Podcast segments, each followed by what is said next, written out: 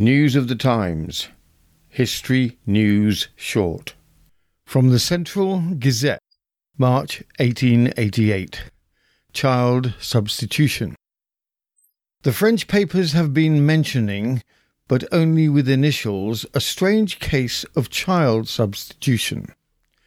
It appears that Mr. Burr, a wealthy landlord, had for his mistress, when in Algiers, a certain Madame Andre Guibert.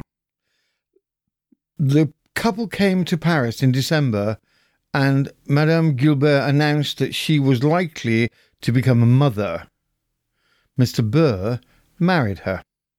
Shortly afterwards, the newly made Madame Burr obtained a little girl by a conspiracy between a doctor, a midwife, and the child's mother. Madame Burr's maid betrayed her, and that lady is now in prison awaiting trial. The child is to go back to its real mother.